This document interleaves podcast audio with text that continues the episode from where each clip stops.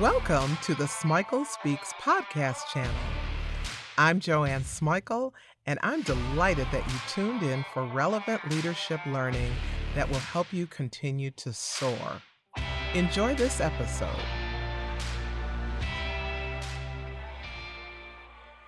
As we continue to explore justice and peace, I would like to begin to consider organizations. This podcast, How Inclusive is Your Organization, is a tool for helping you assess the climate of your organization. It's a thought starter designed to get leaders thinking strategically about inclusion. How do you figure out if your workplace is committed to justice and peace? Is there more than a lip service investment in fostering equity and inclusion? This podcast will give you a framework for figuring out where you are as an organization. I hope that you'll get strategies for moving forward. Inclusion is rooted in organization development. You might be asking, exactly what is organization development? I want to deal with that before we move too deeply into the inclusiveness of an organization. Organization development, or OD, as those of us in the field call it, is a concerted effort to impact the organization's effectiveness and overall health. It's a change oriented process and a very complex one. The goal is to strategically alter beliefs, strategies, values, processes, and structures of organizations so that they can move along the path of their most positive, powerful potential. Organization development is a process that can be daunting. It's messy, it's complex by its very nature. Organizations are layered and they're multifaceted. Bringing about systems level change is arduous. It is not for the faint of heart. It requires committed, focused leadership able to stay the course, hold themselves and others accountable, and strategically position the organization to move in the desired direction. That implies that they know what the desired direction happens to be. Now we've got the foundational definition of organization development established. We should probably move on to addressing a couple of other really basic definitions. Diversity is a term that we hear all the time now. We just throw it around left, right, and center. I want us to start with a shared understanding of what I mean when I use that term in relation to organizations. To me, it's a culture. Diversity is a culture that has clear norms that willingly acknowledge differences and similarities between and among people. Notice I said differences and similarities. It acknowledges and respects the uniqueness of each and every human being because we are not all the same. Diversity extends way beyond race and gender. It includes abilities, age, sexual identity, military service, the traumas we've survived, our national origin, our political leanings, economic status, our level of education, our level of literacy, our religion or our faith traditions, and a myriad of other factors. In order to embrace diversity, the organization's concepts of that word need to be broad enough to capture the many, many, many manifestations of diversity. I know that a lot of people waste a lot of time splitting hairs over what's meant by diversity. Frankly, I believe that's a diversion tactic that keeps us from getting to the real business of creating change that embraces all of the humanity in the workplace. In organizations, diversity is a question of organizational culture, of norms, of beliefs, of expectations, and of values. Now, with that said, I want to move to a shared definition of inclusion. I want you to understand what I mean when I talk about inclusion. It goes further than diversity. It requires that the organization create an environment where all of the diverse populations that I mentioned before can actually flourish. This means that the culture, the climate, the entire organization is structured so that each and every person can be respected and can be heard. Inclusion means that multiple ideas are sought and considered. Further, people are drawn out so that their insights and their unique perspectives can be brought forward. Now, it was important for me to get those foundations out of the way. So now we can start looking at the level of inclusivity in your organization. The first thing we have to look at is probably the hardest to see, and that's the barriers. Getting a grip on the level of inclusivity in your organization requires that you identify the barriers, the visible and the invisible. You might be thinking, How am I supposed to recognize a barrier, Joanne? And you may be thinking, How am I supposed to see an invisible barrier? Well, I cannot tell you how to find every barrier because they're distinct to each organization. But I'll give you a few of my thoughts that I hope will help you get started. First, who's in the pipeline for key positions? Are your pipelines homogenous? Do you intentionally, intentionally, on purpose, ensure deep diversity, not just the appearance of diversity, in your pipelines? I'm operating on the assumption that you use a talent management system that uses pipelines as a method of succession planning. Second, I want you to think about who gets mentored and what type of mentoring is offered to different people. Again, this is operating out of an assumption. The assumption is that you do some formal mentoring in your company. Key, really important questions for mentoring include whether you only mentor people who are on the A team. Are you just investing in your star performers? Equally as important, and going right back to that pipeline, are your star performers a homogenous group? Now, here's where an unseen barrier pops up. What's the criteria for being on the A team? Is it an inclusive criteria? I just finished doing a climate assessment for an organization. One of the comments that came up was that the company's A team was comprised of people who were willing to sacrifice their lives to work well beyond seven or eight o'clock at night. What that really translated to was that people with families or people who just valued life balance were seen as less dedicated, less committed, and even labeled as slackers by some managers.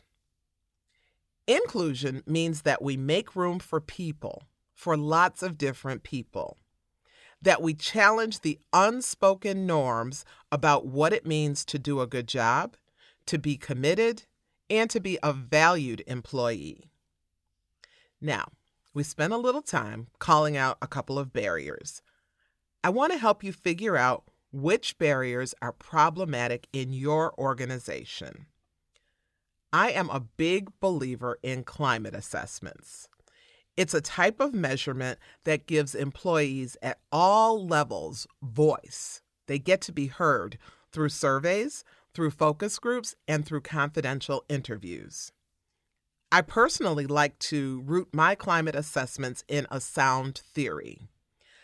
I, I do this because I have a strong basis for exploring all the nuances of diversity and inclusion in an organization if I have a theoretical base.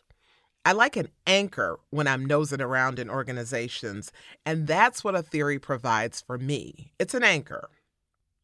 Right now, I'm hooked on social inclusion theory. It's practical, it's easy to apply to organization development. The theory encompasses social, political, cultural, and economic dimensions that directly and indirectly impact the workplace. Whether we want to admit it or not, Whether we discuss it or not, the larger world impacts every organization in one way or another. Social inclusion theory helps you grapple with those external forces and their impact on creating inclusion. So, using this as a framework for a climate assessment will allow you to examine so many aspects of diversity and inclusion in the larger world and the weight that they have in creating or even eliminating barriers to inclusion in your organization. I don't want to spend a lot of time on theory.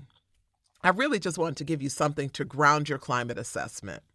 I believe that a sound theoretical foundation helps leaders to become really clear about the norms, the values, the practices, the systems, the services of the organization, and it helps to align those things with inclusion.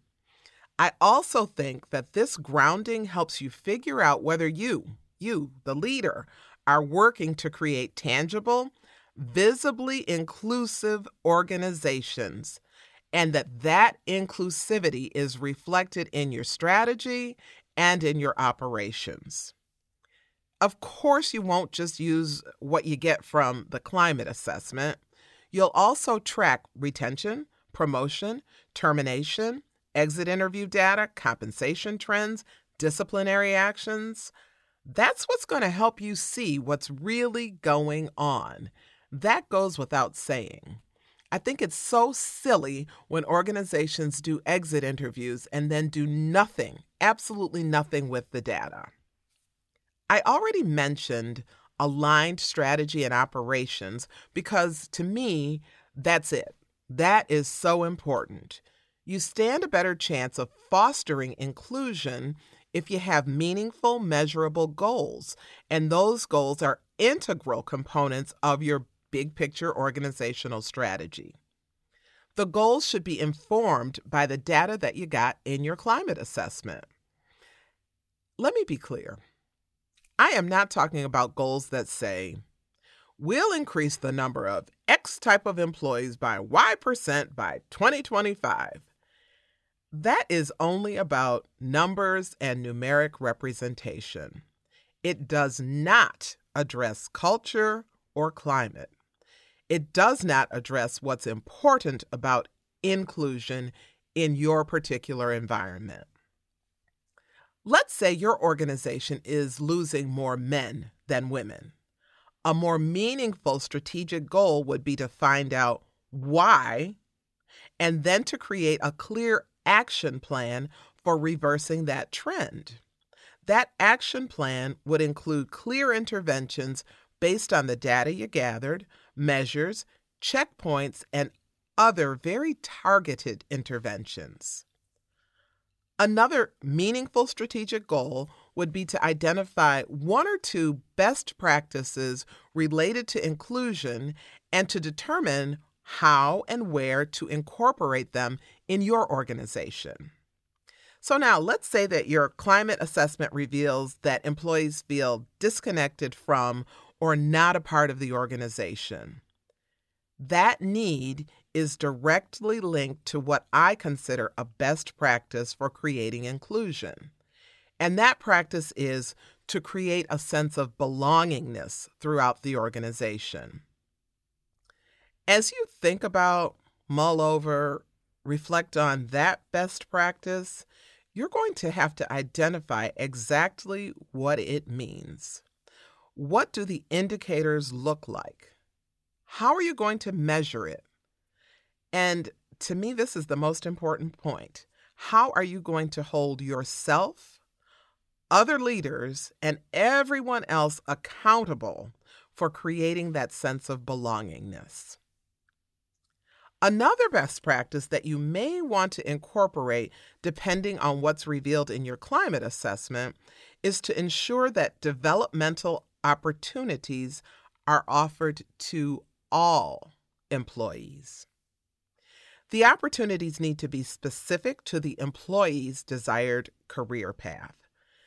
Stop. We need to stop here for just a minute. I said that the developmental opportunities need to be offered based on the employee's desired career path. That means that you are not tracking people on career paths that you assume are right for them. It also means that you're aware of who's clustered in which positions. Here's an example Are most of your middle management positions occupied by people of a certain age range, race, or gender? What's the composition of your low wage, low status positions? You really need to look at senior management, senior leadership composition as well. If you're a senior leader listening to this podcast, I ask you to look around the organization. Who is clustered where? What are you going to do about those clusters? Identifying the trends is so important. Equally as important, how and why did the trends emerge? How and where are you recruiting? What is the climate of the organization? Is it welcoming? Is it subtly and covertly hostile to particular people? Is your leadership divisive? Are you divisive? Are your team members welcoming? All of those factors impact whether or not you have a welcome workplace that makes inclusion not only possible, but probable. I'm going to share one more point that's going to help you determine whether you have an inclusive workplace. The last point is about the inclusiveness of ideas and creative approaches. Do you solicit, actively solicit fresh perspectives? Are you fostering innovation or are you stuck? When we're able to think broadly about diversity and inclusion, we have to acknowledge how important it is to have a workplace where people, all people, not a, just a select group, feel like they can throw their ideas in the ring for consideration. More important, people want to know that their ideas are valued and given serious consideration. When people feel that their insights, their experiences, their ideas, their suggestions are valued, of course they develop a sense of belongingness. Of course they develop that. Of course they want to commit.